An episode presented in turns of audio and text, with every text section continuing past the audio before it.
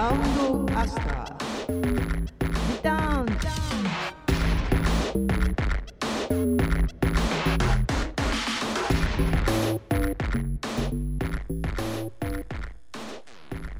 え皆様ご機嫌いかがでしょうか？シオンです、え昨年あともう一回やりたいんなんて言っておりましたがまあわたわたしていて結局できずじまい、えーあっという間に1月も終わろうとしておりますが、えーこの番組をもう少し、えー続けていきたいと思いますので遅ればせながら本年もよろしくお願いいたします。さて、えーサウンド・オブ・アスター・リターンズシーズン3の第13回目。2021年最初の番組テーマは引き寄せと潜在意識。え引き寄せの法則というのはご存知でしょうか、まあ、聞いたことがあるという方もね今は多いかもしれません。これは、えー簡単に言うと欲しいものを引き寄せる。宇宙に注文するとそれが届けられる。というね願ったものが手に入る宇宙の法則とも言われる法則です。この法則には重要なポイントがありまた潜在意識と深く関わっています。まずはそのポイントをご紹介したいと思います。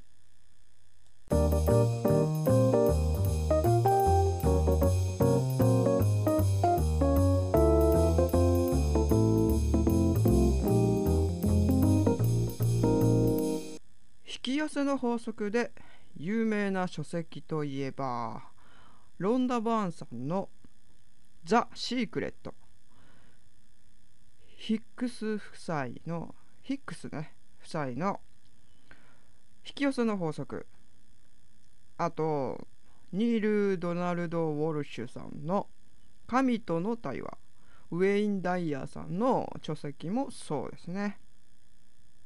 ザ・シークレットは引き寄せを実践している方々の具体例、えーヒックス夫妻のものは主に奥様のジェリー・ヒックスさんがチャネリングでつながった高次元の存在と言われるエイブラハムから教わった宇宙の法則について書かれております。まあ、いずれもね引き寄せの法則宇宙の法則について書かれた書籍です。えー気になった方はね、ぜひチェックしてみてください。えわかりやすいように、まあ、願いは願えば叶う宇宙にオーダーするというふうにねまるで魔法のように表現されていますが、えー実はこれ同じ波長まあ周波数ね同じ波動を持つものが引き寄せられるという法則なんです。まあ引き寄せをね使いこなしている方には魔法かもしれないんですけども、えーまあ人も物もそうですけど物質は一つ一つが動く粒子、まあ、つまりエネルギーの集合体ですね。まあ、それらは振動数を持ち周波数波動を放っています。引き寄せの法則宇宙の法則は今放っている周波数波動と同じものを引き寄せるというものなんですね。似たような人がなぜか集まる類は友を呼ぶまあこれも同じわけですね。望む状態に波動を持っていけば望みを実現するための情報アイディア人行動が引き寄せられるというのが引き寄せの法則なのです。いい気分でいるまあ引き寄せで大事なポイントとしてよく言われるのはこのいい気分でいる、えー、これは同じ状態のものを引き寄せる法則が働くのでいい気分でいるといい気分になる出来事が起こる。ということになります。朝嬉しいことがあったり機嫌よく出かけたりした日は一日中いい気分でいられませんか？まあ多少嫌なことがあってもすぐにね回復するはずです。逆はどうでしょうか？朝からイライラしたりね嫌なことがあった日はイライラさせられる出来事が次々にね起きたりしていませんか？思い当たる節がある方はこの法則が働いていることの実感が少し感じられたのではないでしょうか。まあねそんな時でも修正はできます。イライラしてるなと気づく。そしてそれを認める。でこれは人によりんですけれどもその原因を探って実は大した理由でもなかったということを知るそして気分転換して楽しいことを考えたり綺麗な景色を眺めたり嬉しかった記憶を思い出したり。そしていい気分で過ごす。感情に注視することですね。この感情に気づくことで修正ができます。夜寝る時もそうです。イライラしてよく眠れなかったり。そのことを脳の情報整理の一環で夢で見たりして朝目が覚めても気分が悪いということに、ね、なりかねませんからね。まあ、嫌なことがあっても寝る前は楽しいことを、ね、想像することをおすすめします。問題解決に潜在意識を利用するのもいいでしょう。まあ潜在意識についてはまた後ほどご紹介します。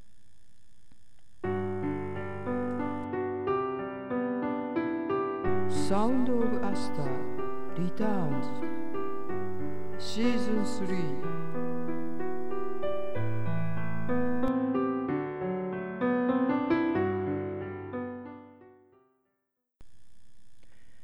えー、同じ状態のものが引き寄せられる。いい気分でいるといい気分になる出来事が起こる。という宇宙の法則は常に働いています。なので感情に注視すると述べましたがでは望むものを引き寄せる状態にするにはどのような方法があるのでしょうかいくつか、まあ、ご紹介したいと思います。えー、なるなりきるすでにあるイメージングアファメーションノートに書くまあなるは望みを叶えた自分にすでにそうなっている自分になるっていうことです。まあ、欲しいものを持っている自分やりたいことをやっている自分すでにそれを手に入れている自分になるということですね。なりきるも同じようなことなんですけどまあちょっとだけ意図的に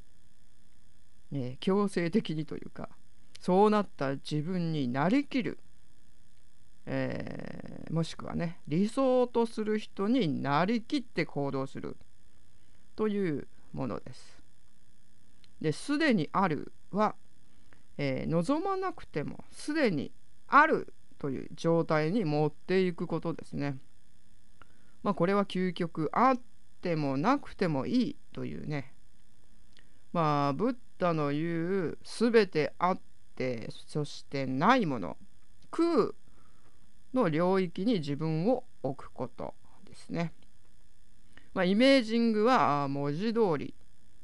イメージで自分をその状態に持っていくことですね。まあなるもなりきるもまあ言えばまあすでにあるというのもイメージングになるでしょうね。アファメーションは肯定的宣言文という意味であ肯定的な文章を何度も唱えるというものですね。えノートに書く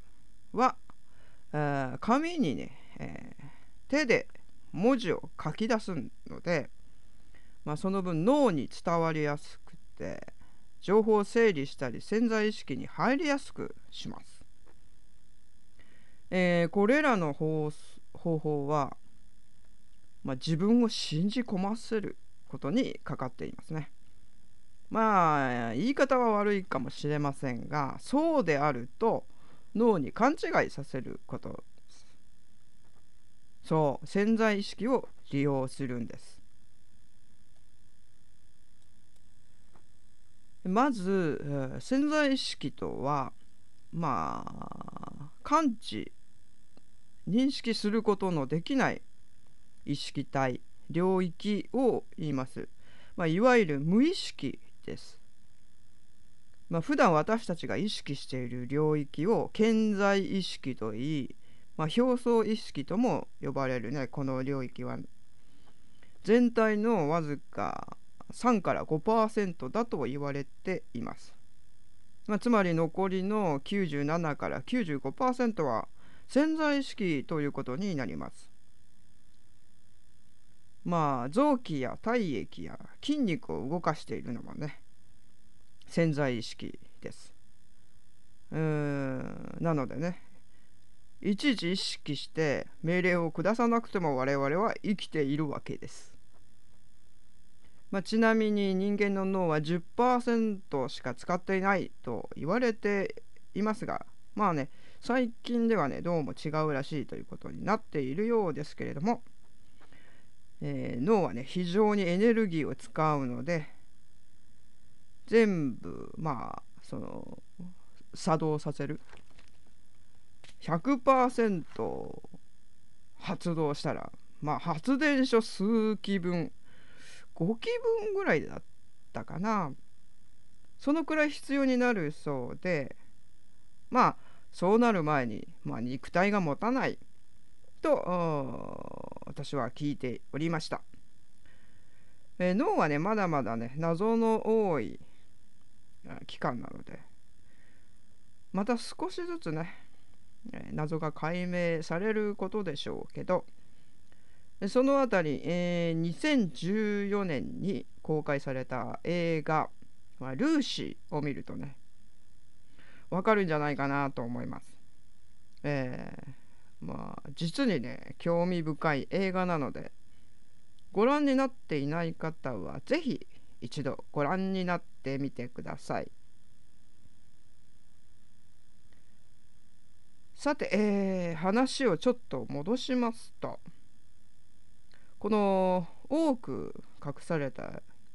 意識領域潜在意識、えー、無意識の領域ということは意識しないで働く意識ということですよね。えー、ということはこの領域にあることは自動的に動くということです。信念趣味趣向好き嫌いや性格まあこれらはね習慣繰り返しすり込まれた情報。強く印象に残ったこと。で、えー、できていて。潜在意識の領域です。えー、DNA はほぼ身体的と特徴のね情報だと言われていますしね。まあ幼少期の環境というものがいかに大事かということが分かりますがつまり潜在意識に入れば自動的に動き続けますしまあ言い換えれば自分だと思っていることが動き続けるということです。はあまあ、このことが分かれば潜在意識に落とし込めば無意識に動けるし自分の要素を変えることも可能だということです。自分をね構成している情報は何でしょうか。引き寄せの法則ではこの潜在意識を書き換えるというのがね付随して出てきます。まあ、なりたい自分状態に持っていくのがね引き寄せの肝です。まあそうするためには脳に思い込ませる勘違いさせると言いましたが、まあ、そこでね潜在意識に新たな自分の情報を入れる書き換えるわけです。えー、ここで自分を形作っているものは何か書き出してみましょう。まあ、好きなもの嫌いなもの信念こだわり自分の長所や短所理由はないけどやってしまうこと思ってしまうことなんかをね思いつくまま書いてみてください。自分と思っていることそれを構成している情報をまず把握してみましょう。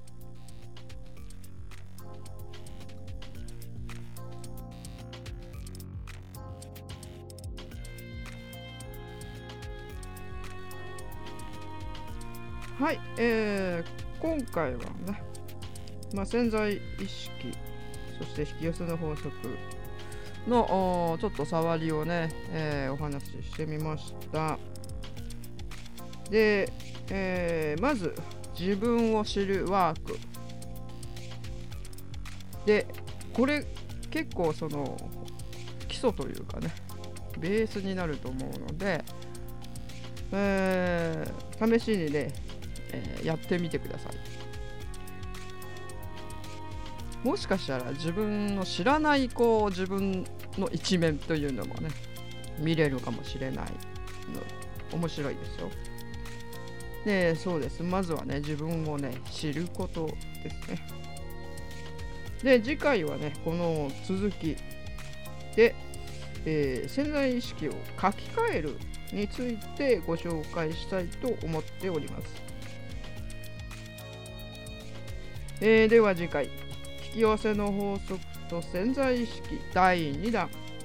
でお会いいたしましょう。お相手はシオンでした。